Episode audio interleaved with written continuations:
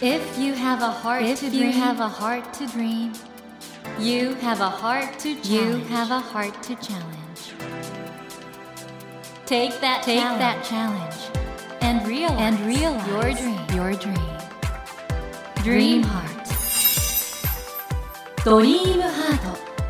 政教新聞がお送りします。皆さんこんばんは茂木健一郎です 東京 FM のスタジオから全国38局ネットでお届けしています。ドリームハート。この番組は日本そして世界で活躍されている方々をゲストにお迎えしてその方の挑戦にそして夢に迫っていきます。さあ今夜もこの素敵な方をお迎えしています。ニューヨーク州弁護士で現在テレビを中心にコメンテーターとしてもご活躍中の山口真由さんです。こんばんは。こんばんは。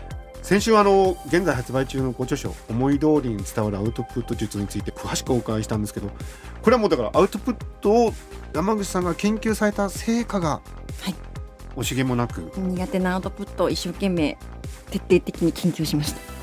今山口さんは勉強法のカリスマ的な存在になってますけどいかがですかそういう自分というものは。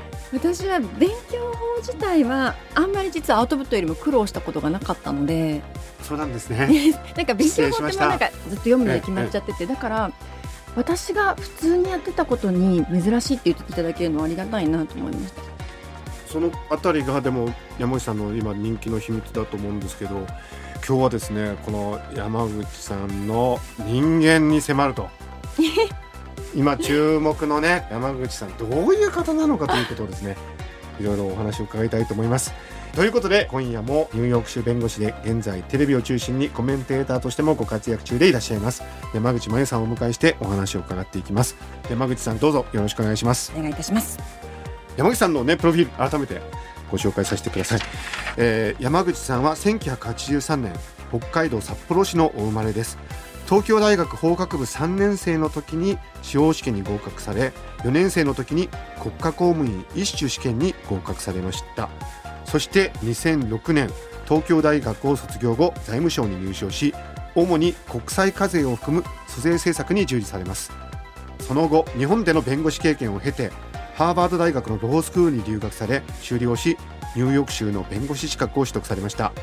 そして今年3月には東京大学大学院法学政治学研究科博士課程を修了され博士号を取得しテレビのコメンテーターや執筆など幅広くご活躍中でいらっしゃいます。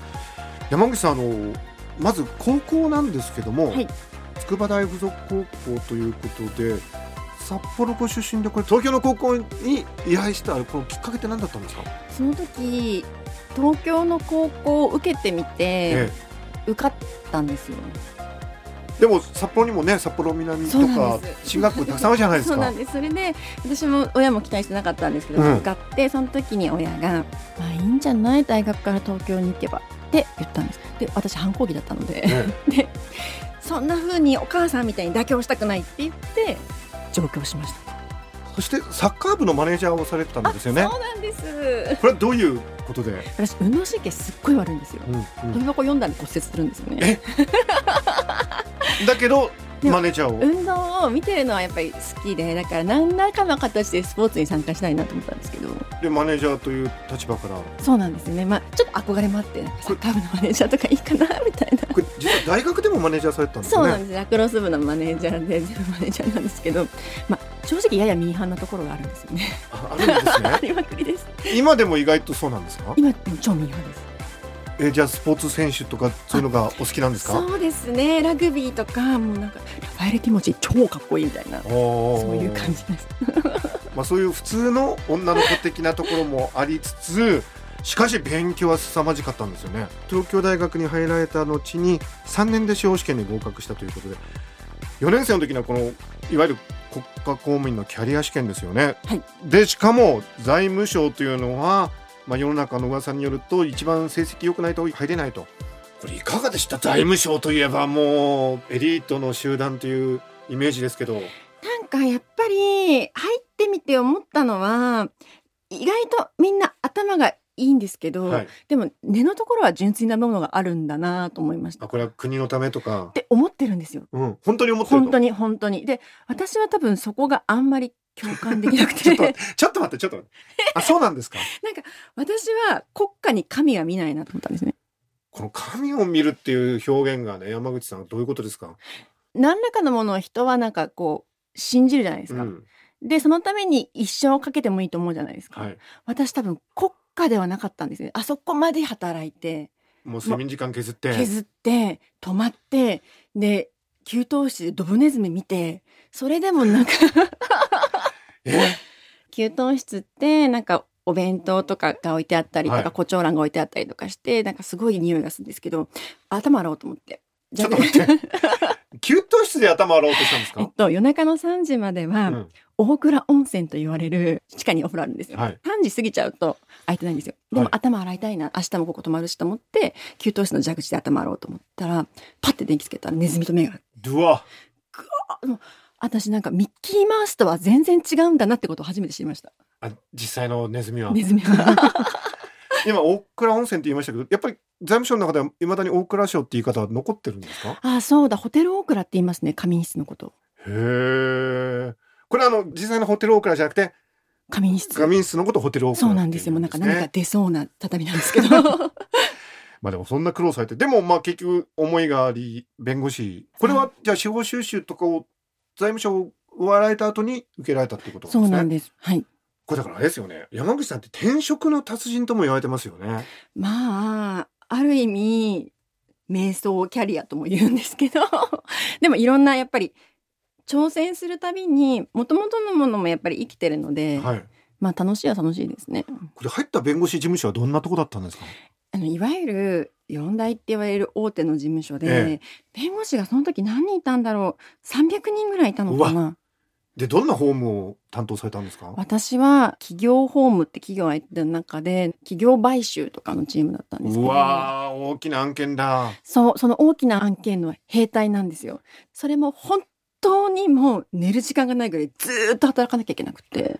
これも大変だったんですね。あの今回の辛かったです。5本思い通りに伝わるアウトプット術の中でも企業の相手の弱点とかちょっと欠点みたいなのがあるときにうまく切り出す方法があると。いやそうなんです。なんか意外と話すのが好きな人って多いじゃないですか。で話してる時になんか否定的なこととかを一切言わないで人事とかはい、労働時間とかやばいなと思っても、うんうん。へえへえって聞き続けると意外と話してくれる。みたいな。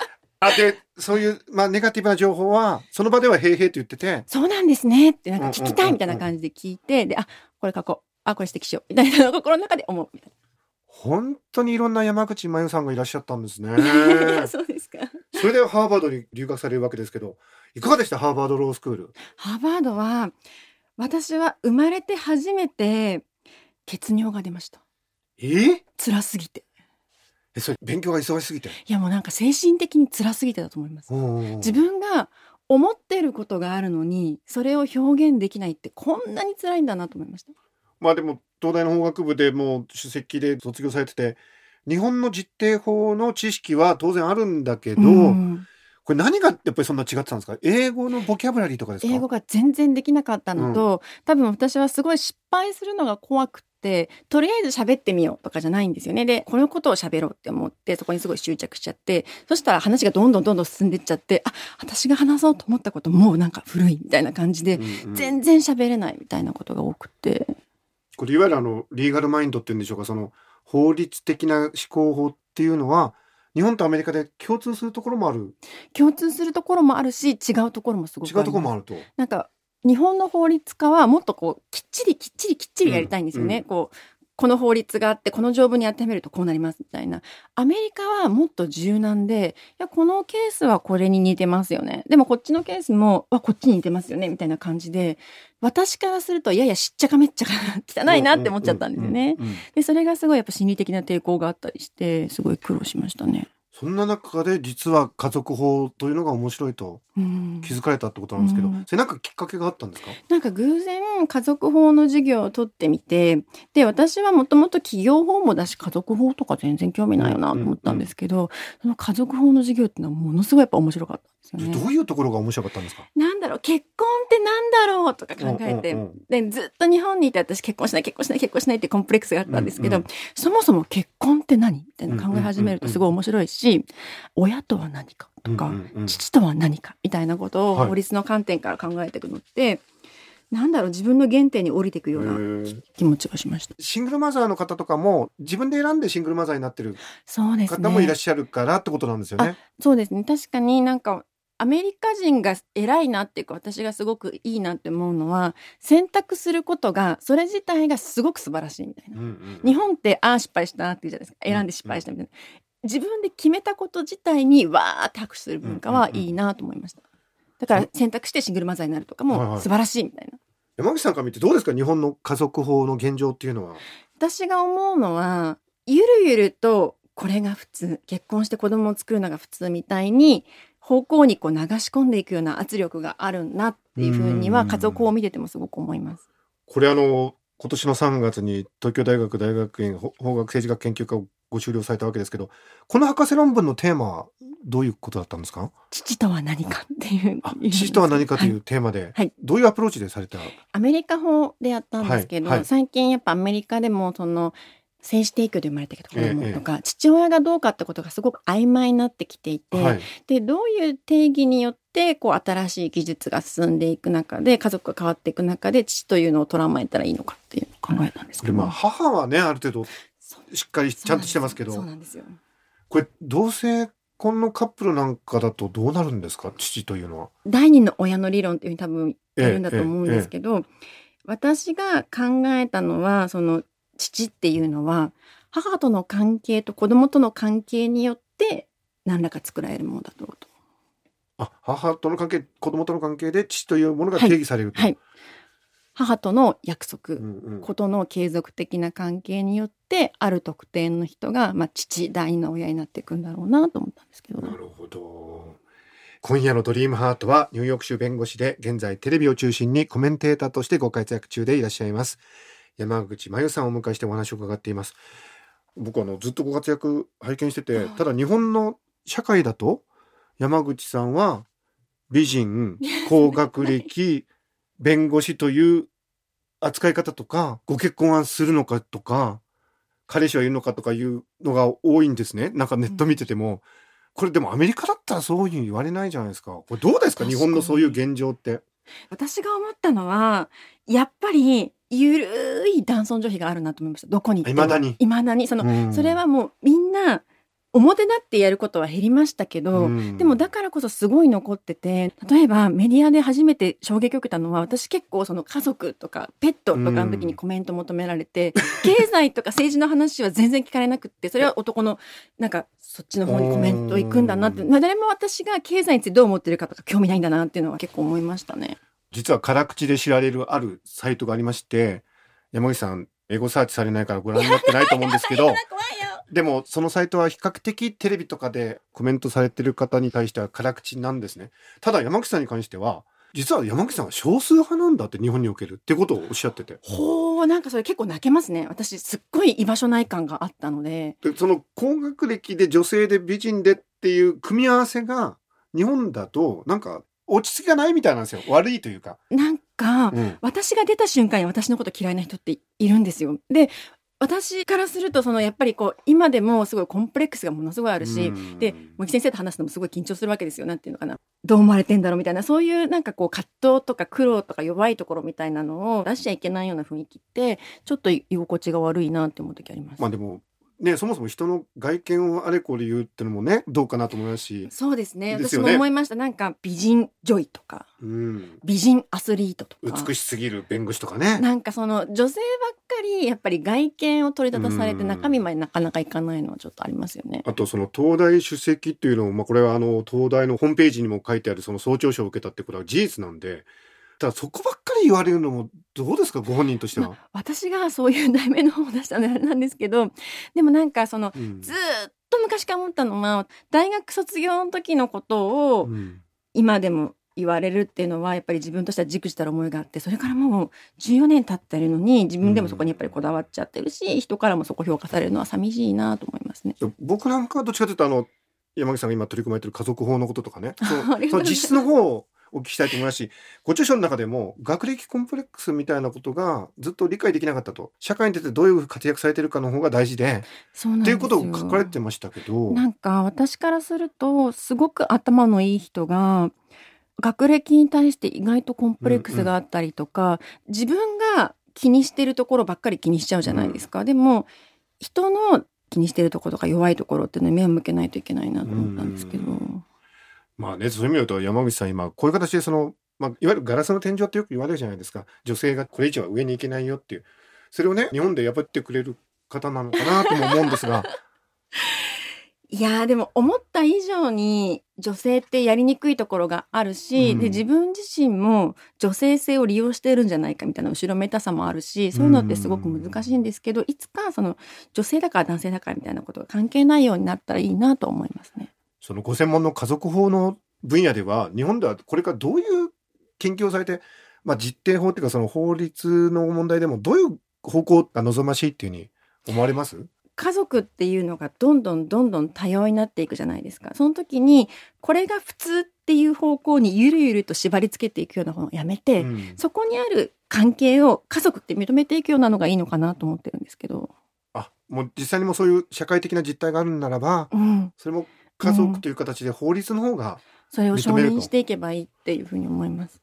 でもそのためにはそれを社会学のアプローチでやることもできるだろうけど山口さんみたいに法律というのが専門の方がやることの意味ってのは大きいんじゃないですかね。ありがとうございます。私やっぱり法律っていうのをずっとやってきて嫌いなところもすごく好きなところもあるんですけど、そこにこだわっていきたいなとは思うんですよね。今後はどういう方向に活動を展開されようとしてますか？やっぱり今やってる研究がすごく好きなので、で、その研究をきっちり完成させて、私の中の母とは何か父とは何かっていう疑問に法律的に答えたいなと思ってるんですけど。これあのいわゆるアカデミアとの関係は今後どうされる感じですか？できればそのアカデミックポスト、うんその准教授とか、うんうん。こ講師とか、うん。そういうポストをこれから取っていけたらなと思うんですよ、ね。れ山口さん教えるのお好きですしお得意そうですよね。そうですか。私教えるのうまいって言われたことないです。いやなんとなくでも 山口さんにインスパイアされてでもね。茂木先生のプレゼンテーション私一回拝見してすごいですね。私すごい感銘をい受けました。なんかパワポの量がすごくあのシャワーのようにその5分ぐらいでもパワポを100枚ぐらいザーってやって感動しましたす私いません。もうちょっと今恥ずかしいんですけど。いやいやいやでも本当にでも山口さんおっしゃるようにまだまだ日本のね女性を特に取り囲む社会環境っていろいろ問題があると思うんで、うん。ぜひ山口さん頑張ってくださいよ。ありがとうございます。頑張りますぜひあの楽しみにしております。ありがとうございます。山口さんあのこの番組は夢がテーマなんですけど、山口さんの今後の夢というのは何でしょうか？親とは何かっていう自分のずっと思った疑問に答えるような研究をしたいなと思ってます。これはでも山口さんご自身だけじゃなくて多くの人を救うんじゃないんですかね。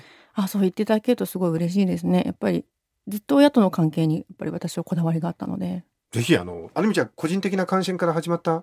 そうなんです。おっしゃる通りなんです私。ことなんでしょうけど今はもう本当にプロフェッショナルとしての研究テーマにもなっているとそうなんですよね。個人の感情から始まって主観的なものだったんですけど今はそれをなるべく主観を排して客観的に見たいなと思ってます。あの本当にますますのご活躍を楽しみにしております。ありがとうございます。えー、森健一郎が東京 FM のスタジオから全国放送でお届けしています。ドリームハート。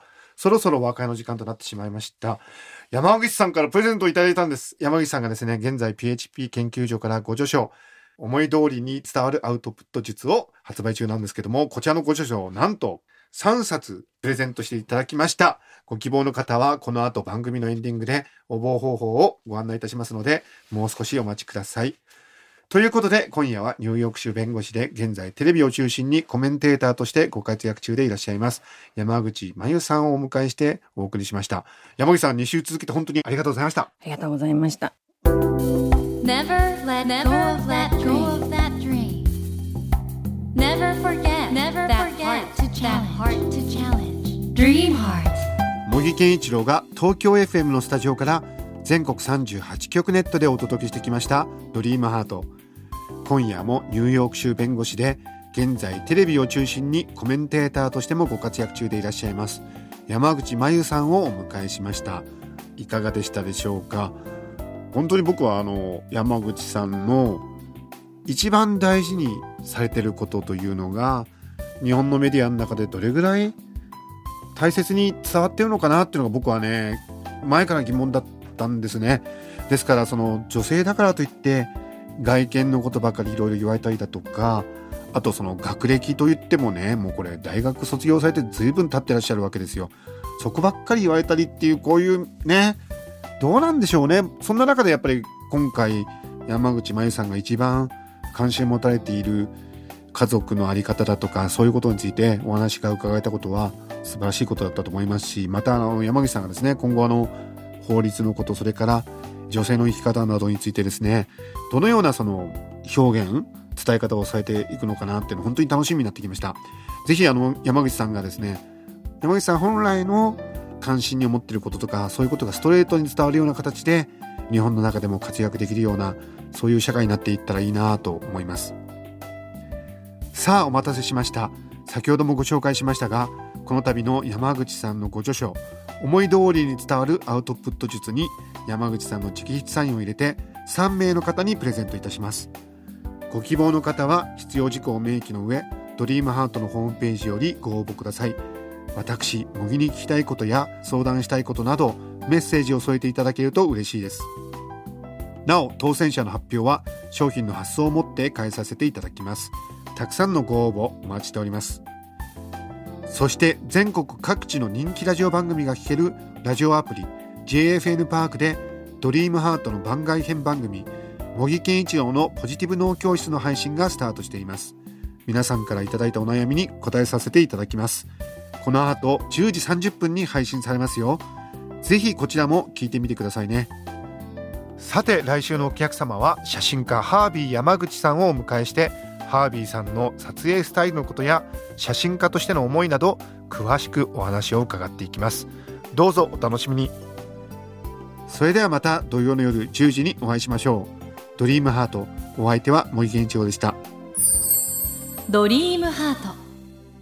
政教新聞がお送りしました